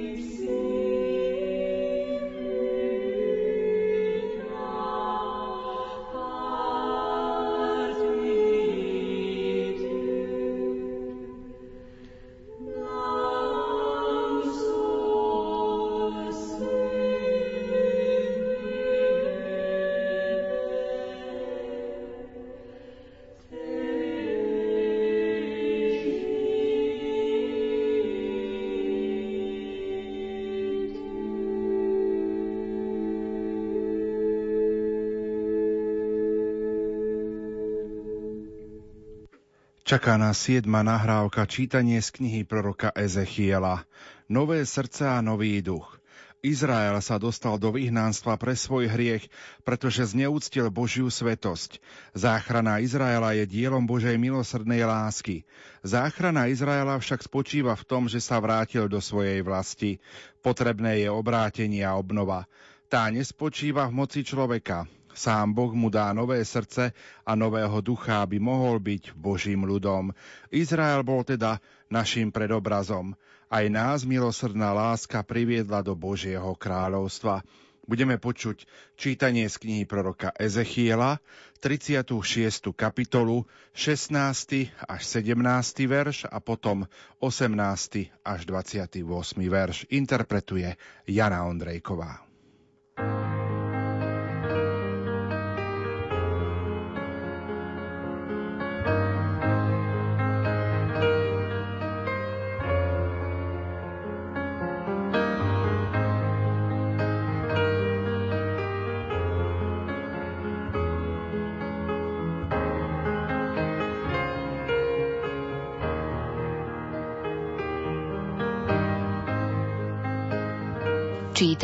Z knihy proroka Ezechiela Pán prehovoril ku mne takto.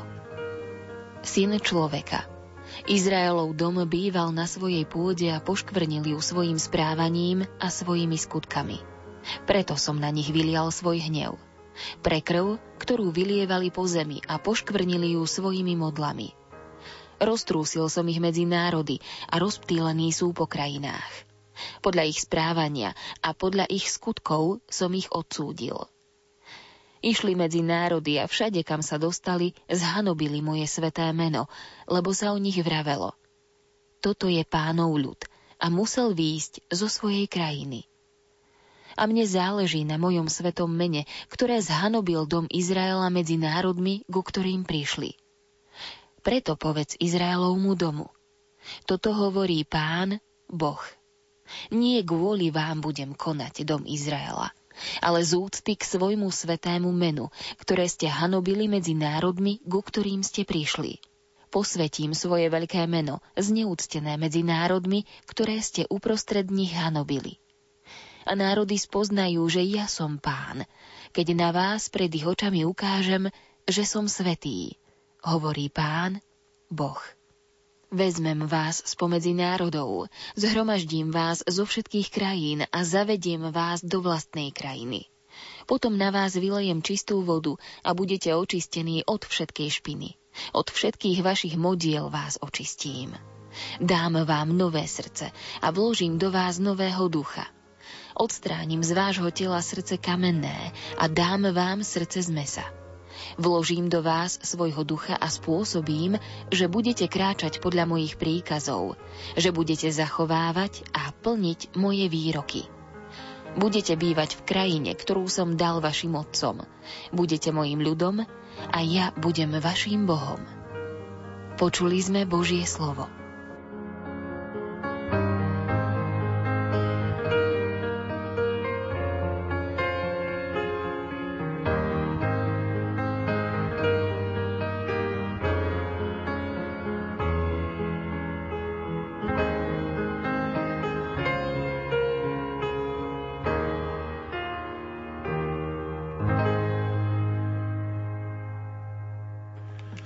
Tak sme počuli siedme liturgické čítanie z knihy proroka Ezechiela, Nové srdce a nový duch, vylejem na vás čistú vodu a dám vám nové srdce.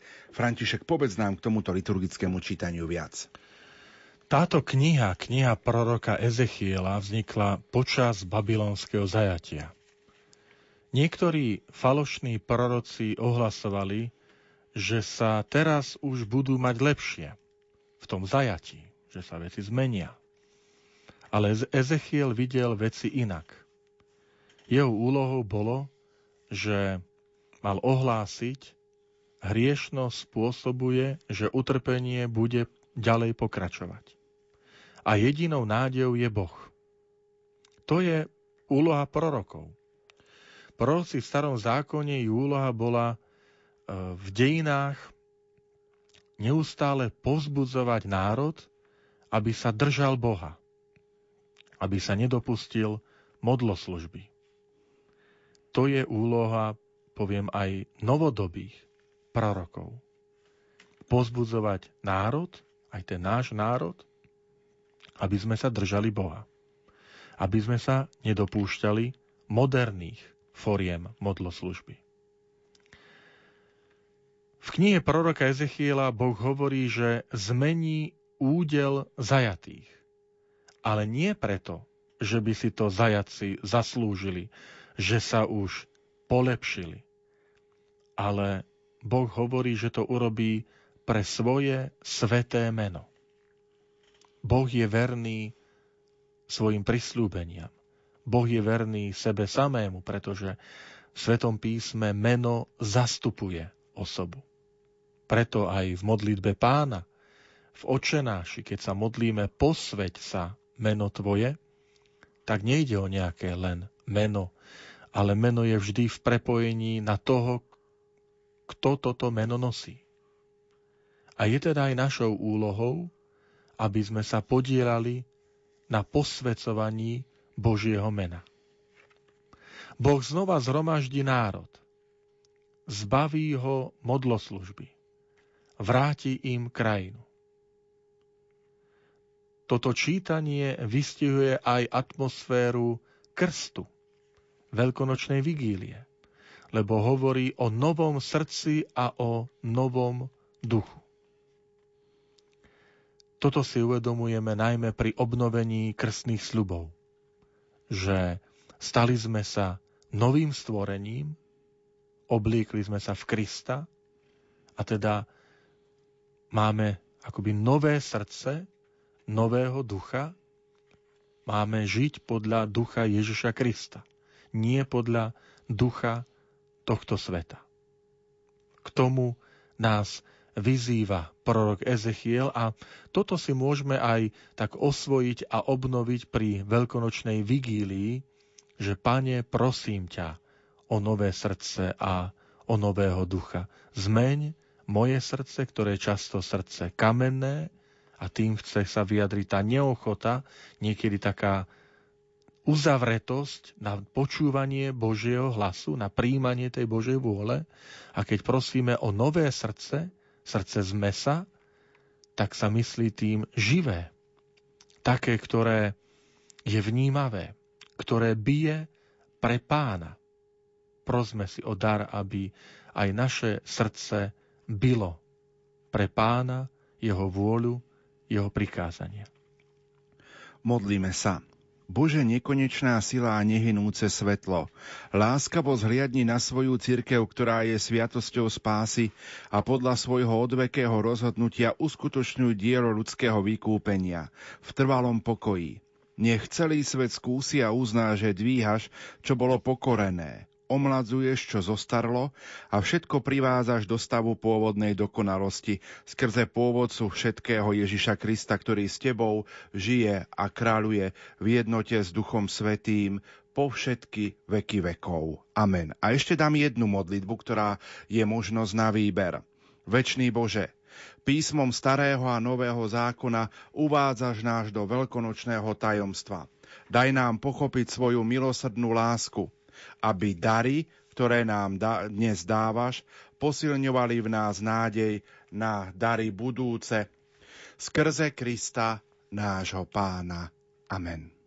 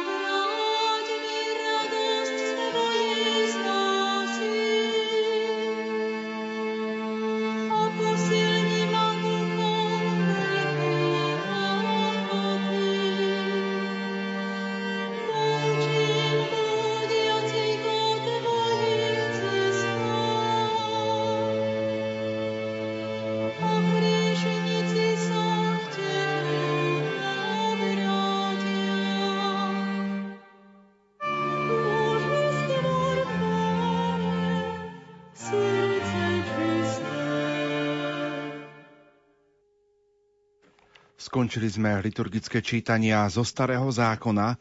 Po tomto poslednom čítaní nasleduje zažatie sviec na oltári. Kňaz alebo biskup zaintonuje oslavnú pieseň Glória a je rozviazanie zvonov a organa. Veľmi pekne v tomto liturgickom geste vidie ten prechod, e, tá, tá novosť e, nového zákona, evaníliového posolstva. Jednoducho bolo zakončené to obdobie očakávania, tých prislúbení, ktoré sú obsiahnuté v starozákonných textoch. A teraz tu nastáva novosť, Ježišovho posolstva a je to vyjadrené aj tým spevom Glória, aj je tým vyjadrené aj to, že sa končí pôstne obdobie, ale aj čosi radostné, že je tu Ježiš, ktorý prichádza vo svojom slove. Je to radostná zväzť o, o skriesení e, Ježiša Krista, ktoré už obsahujú novozákonné texty. Naozaj sa tu naplňa to, čo už hovoril svätý Augustín, keď hovoril, že že nový zákon je v starom ukrytý, akoby istým náznakmi, e, vyobrazený, vyjadrený a starý zákon v novom je objasnený. Že my ako kresťania, keď čítame starý zákon, čítame ich práve očami veľkonočných udalostí smrti a zmrtvých Krista. E, používame okuliare, ktorým je osoba a posolstvo Ježiša Krista a cez ne čítame tieto starozákonné texty ako predobraz, ako prípravu na príchod Mesiáša, ktorý teraz prichádza medzi svoj ľud, medzi zhromaždených veriacich, ako naplnenie tohto Božieho plánu, ktorý má Boh so svojím ľudstvom. Potom lektor číta list Apoštola Pavla. Je to epištola. Kristus zomrel a vstal z mŕtvych a už nikdy nezomrie. Jeho život je boský život a do tohto boského života vstupujeme krstom aj my. Tajomstvo Kristovej smrti a zmrtvých sa má odrážať aj v našom živote. Tu sa stáva, keď v sile krstu umiera v nás hriech a začíname žiť novým životom v duchu svetom. Budeme počuť čítanie z listu svätého apoštola Pavla Rimanom, a to 6. kapitolu, 3. až 11. verš. Interpretuje Jana Ondrejková.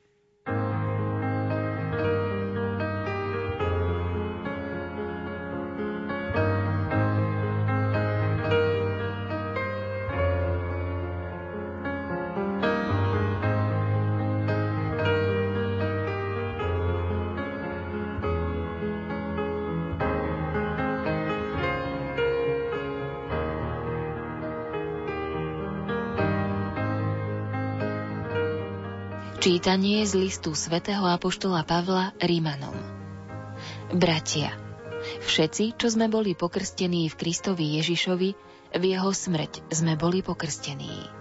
Krstom sme teda s ním boli pochovaní v smrť, aby sme tak, ako bol Kristus vzkriesený z mŕtvych otcovou slávou, aj my žili novým životom.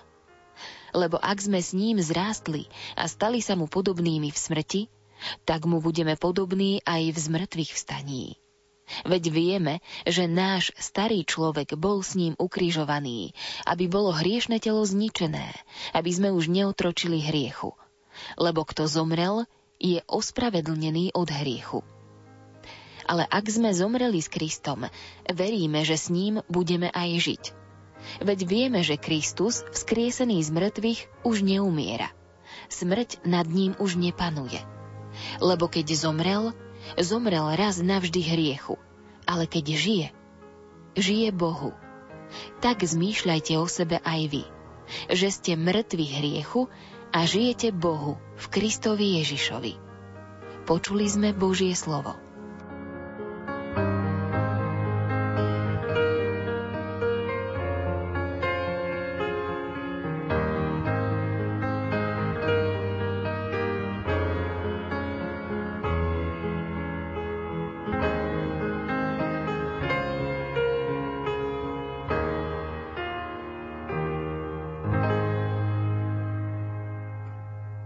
Počuli sme epištolu, čítanie z listu svätého Apoštola Pavla Rimanom, kde ústrednou témou je Kristus, kriesený z mŕtvych, už neumiera. Na vysvetlenie slovo epištola, ktorá sa práve v tomto liturgickom slávení používa, je označenie, ktoré pochádza z latinčiny. a epistula znamená v preklade list, pretože je to jediné čítanie v tejto veľkonočnej vigílii z listov novozákonných, ktoré máme, medzi nimi predovšetkým listy Apoštola Pavla. V tomto konkrétnom prípade je to list, teda epištola, epistula v latinčine, z listu Rimanom. Apoštol Pavol napísal tento list niekedy okolo roku 56 v Korinte. Teda ešte skôr, ako boli zostavené evanielia podľa Marka, Matúša, Lukáša a Jána. A už v týchto listoch, v tomto posolstve, obsahuje tú radostnú zväzť o podstate, o jadre, ústrednej téme kresťanstva. A to je smrť a zmrtvých staní Ježiša Krista. Pavol v tomto liste predstavuje aj seba a svoju náuku spoločenstvu veriacim v Ríme, ktorých osobne ešte nenavštívil. Nepoznal ich teda ešte v priamom kontakte, lebo až neskôr prichádza okolo roku 60 e, do Ríma. Ale už to, čo chce, aby veriaci o ňom vedeli, je jeho viera v smrť a zmrtvých staní Ježiša Krista. Pavol používa tri prvky v tomto úrivku. Smrť, pochovanie a vzkriesenie. A pripodobňuje to, používa slovník, ktorý používali prví kresťania pri krste. Pretože v prvých storočiach sa krst udeloval predovšetkým ponorením krstenec schádzal po schodíkoch do krstiteľnice, do kamennej, najčastejšie kamennej nádoby, do baptistéria, kde po jednotlivých schodíkoch vyznával svoju vieru. Vieru v Otca, Syna a Ducha Svetého. Zriekal sa zlého, tak ako to máme aj my zachované pri terajších obradoch krstu. A potom zišiel na spodok, tohto baptistéria, krstiteľnice, kde ho kňaz pokrstil a krstilo sa ponorením do vody. To je obraz smrti a pochovania. To ponorenie. Lebo je to pripodobnenie ku Kristovi. A vynorenie pri krste vlastne bolo to pripodobnenie sa vzkriesenému Kristovi. Preto v, tomto, v tejto epištole listu Rimanom zaznieva predovšetkým e, krstná formula alebo také krstná tématika. Pretože v staroveku boli tí, ktorí túžili stať sa kresťanmi, prijatí do církvy, a teda pokrstení len na veľkonočnú vigíliu. Až postupne tým, ako pribúdal počet veriacich kresťanov, ako sa rozširovalo, tak sa aj rozšírila prax krstiť aj v iné dni, než je veľkonočná vigília. Ale práve na veľkonočnú vigíliu tá symbolika je tá najhlbšia, najvýrečnejšia. Tak ako Kristus bol pochovaný, zomrel, bol pochovaný a skriesil, tak vlastne aj ten, ktorý sa rozhoduje žiť ako kresťan, pochováva starého človeka. Zanecháva ten starý štýl života. To symbolizuje to ponorenie do vody. Zanechávam to, čo bolo predo mnou. Zanechávam predchádzajúci štýl života, aby som začal nový začiatok, aby som sa vynoril ako nový, nové stvorenie, nový Adam, nový človek, ktorý sa obliekol v Krista. Preto od veľkonočnej vigílie až po druhú veľkonočnú nedelu mali veriaci privilégium, títo novopokrstení mali privilégium nosiť biele rúcha. Odtiaľ je aj názov Biela sobota, ale niekedy aj tá nedela Božieho milosrdenstva. Druhá veľkonočná nedela sa nazývala niekedy, že to je e, Dominika Albis. E, že je to nedela Bieleho rúcha práve preto privilegium týchto 8 dní. Nech je to pre nás opäť povzbudenie obnoviť si krstné sľuby a s nimi záväzok, že chcem v tomto živote zanechávať to, čo ma odlučuje od Krista a jeho lásky. A naopak, chcem vždy viac a viac sa pripodobňovať Kristovi, chcem viac a viac sa mu podobať svojim životom, svojimi hodnotami. Teraz sa pomodlí modlitbu, ktorú sa kňaz modlí po speve Sláva Bohu na výsostiach. Nekonečný Bože, Ty ožiaruješ túto presvetú noc jasom a velebou Kristovho zmrtvých stania – oživuj vo svojej cirkvi ducha Božieho synovstva a pomáhaj nám obnoviť sa na tele i na duši, aby sme ti vždy verne slúžili skrze nášho pána Ježiša Krista, tvojho syna, ktorý je Boh a s tebou žije a kráľuje v jednote s duchom svetým po všetky veky vekov. Amen.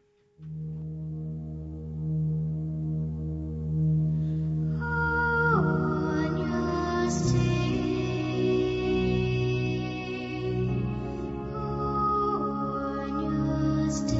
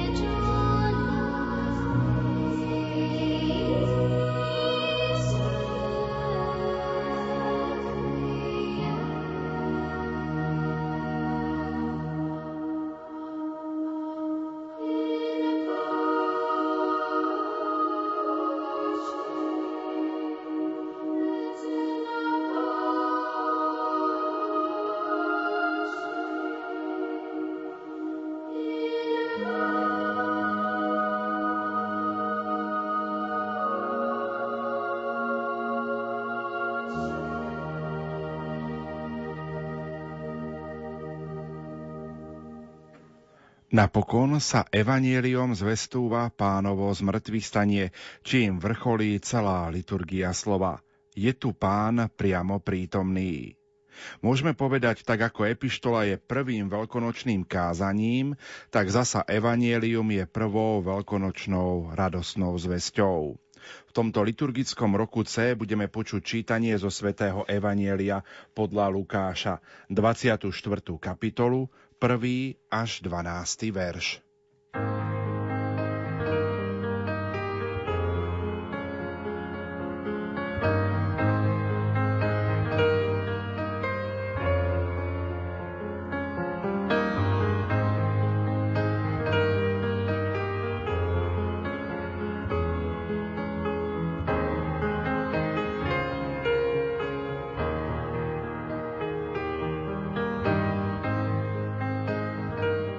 Čítanie zo svätého Evanielia podľa Lukáša. V prvý deň týždňa zavčas ráno prišli k hrobu ženy a priniesli voňavé oleje, čo si pripravili. Kameň našli od hrobu odvalený, vošli dnu, ale telo pána Ježiša nenašli. Ako nad tým rozpačito uvažovali, zastali pri nich dvaja mužovia v žiarivom odeve. Zmocnil sa ich strach i sklonili tvár k zemi. Ale oni sa im prihovorili. Prečo hľadáte živého medzi mŕtvými? Nie ho tu. Vstal z mŕtvych. Spomente si, ako vám povedal, keď bol ešte v Galilei. Syna človeka musia vydať do rúk hriešných ľudí a ukrižovať, ale on tretieho dňa vstane z mŕtvych. Tu sa rozpamätali na jeho slová, vrátili sa od hrobu a toto všetko zvestovali jedenáctim i všetkým ostatným. Bola to Mária Magdaléna, Jana a Mária Jakubova. A s nimi aj iné to rozprávali apoštolom. Ale im sa zdali tieto slová ako blúznenie a neverili im. No Peter vstal a bežal k hrobu. Keď sa nahol dnu, videl tam len plachty. I vrátil sa domov a čudoval sa, čo sa stalo. Počuli sme slovo pánovo.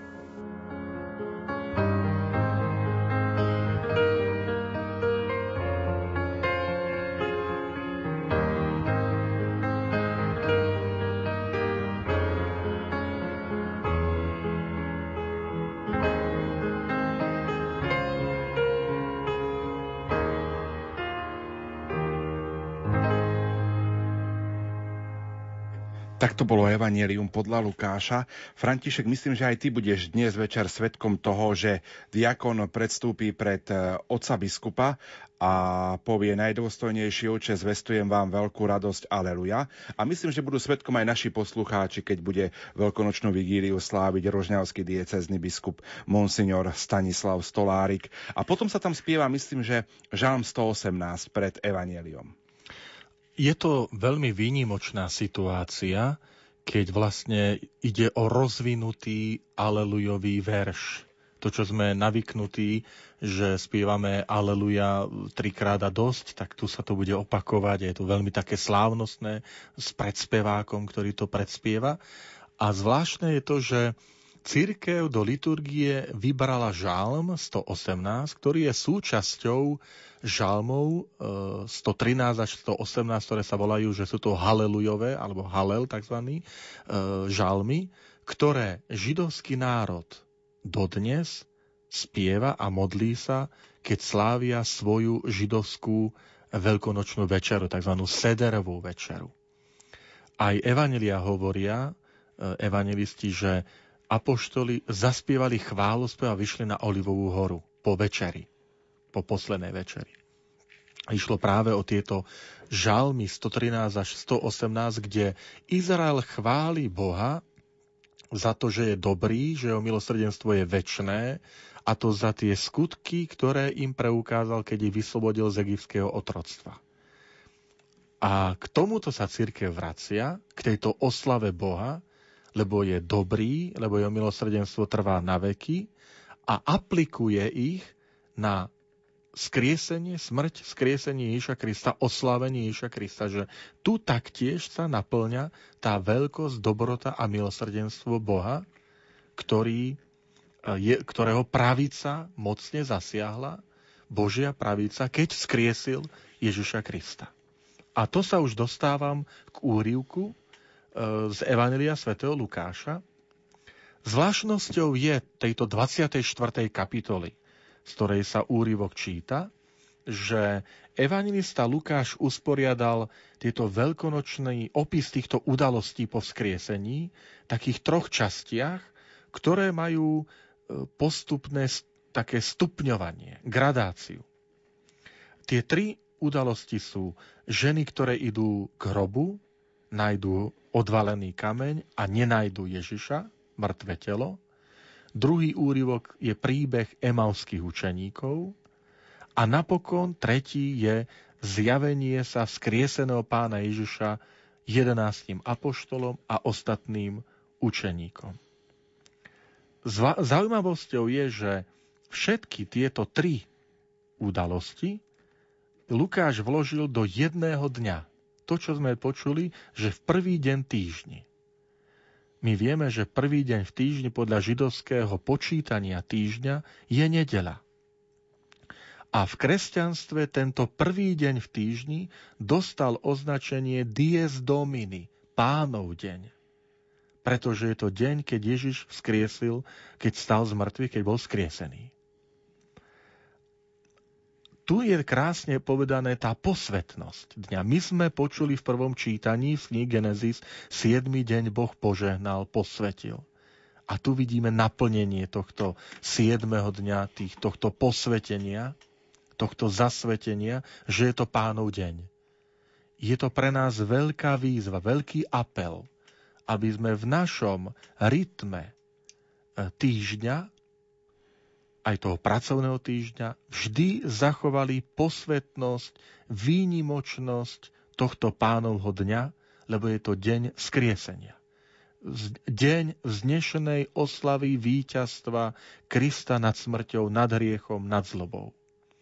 Nedovolme, aby niečo iné prekrylo v tento posvetný deň túto posvetnosť nedele. A môžeme povedať, že ak vigília Veľkej noci, táto veľkonočná vigília sa nazýva, že to je matka všetkých vigílií cirkevného roka, tak o veľkonočnej nedeli tiež môžeme povedať, že to je matka všetkých nediel. Preto tá posvetnosť každej nedele nech nám zostáva ako trvalý záväzok, lebo je to pripomenutie sprítomnenie Ježišovho víťazstva. Evangelium potom pokračuje ďalej. Hovorí teda o príchode žien a evangelista opisuje, že ženy nemali žiadneho tušenia o vzkriesení. Lebo evangelista hovorí, že priniesli si aj voňavé oleje, ktoré si už predtým pripravili. To znamená, ženy počítali, že prídu, pomažu Ježišovo mŕtve telo aby mu zdali poslednú úctu, ako sa patrí zosnulému, ide o skutok úcty, lásky. A deje sa čosi neočakávané. Dve prekvapenia ich čakajú. Kameň je odvalený, s tým nečakali, nepočítali a ne, nepočítali s tým, že, že tam nenajdu Ježišovo mŕtve telo. Ale sú dvaja svetkovia, ktorí im hovoria, stal z mŕtvych. Vidíme tú gradáciu.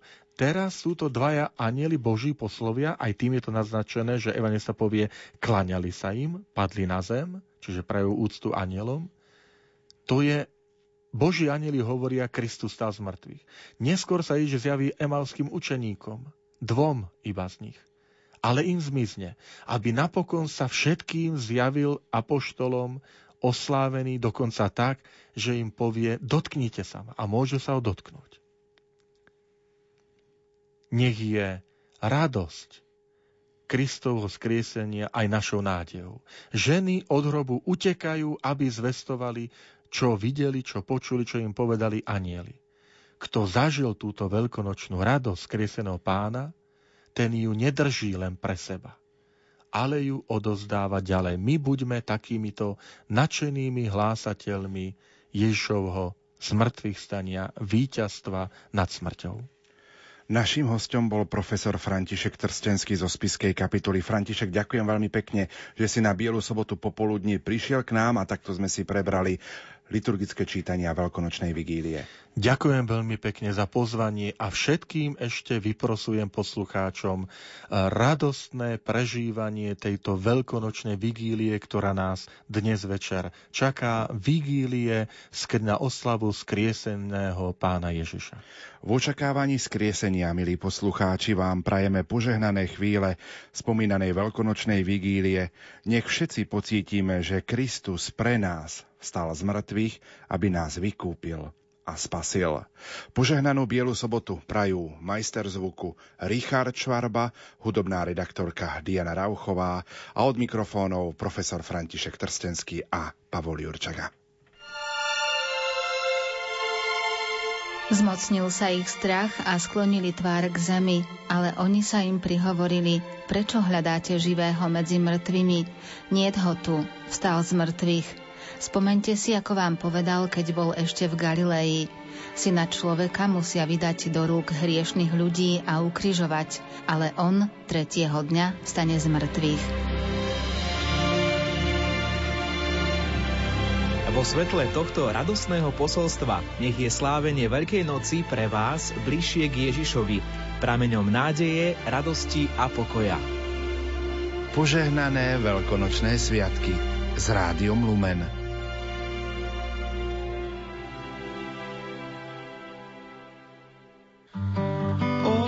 speak.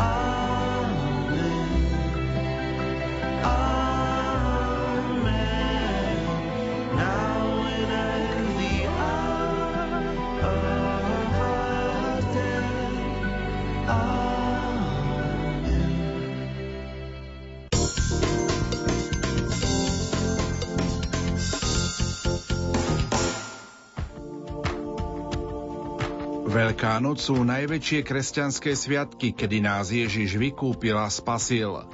Túto skutočnosť pripomínajú aj otcovia biskupy vo svojich pastierských listoch, ktoré sa čítajú vo farnostiach na veľkonočnú nedelu. Niektoré z nich si priblížime v relácii od ucha k duchu na Bielu sobotu večer o 22. hodine 30. minúte po skončení veľkonočnej vigílie. Počúvajte od ucha k duchu s Pavlom Jurčagom.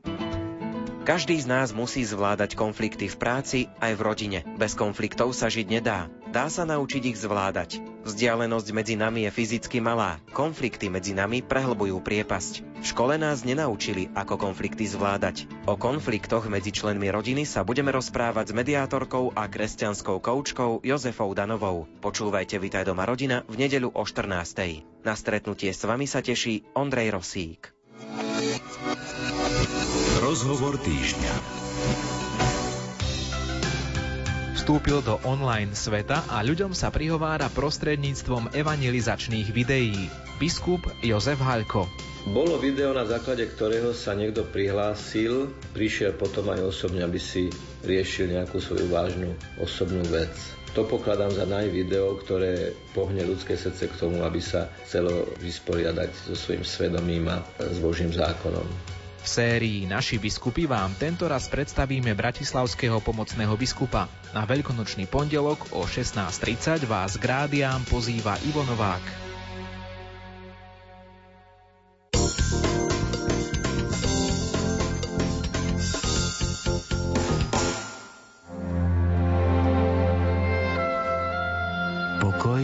soboty na vlnách Rádia Lumen.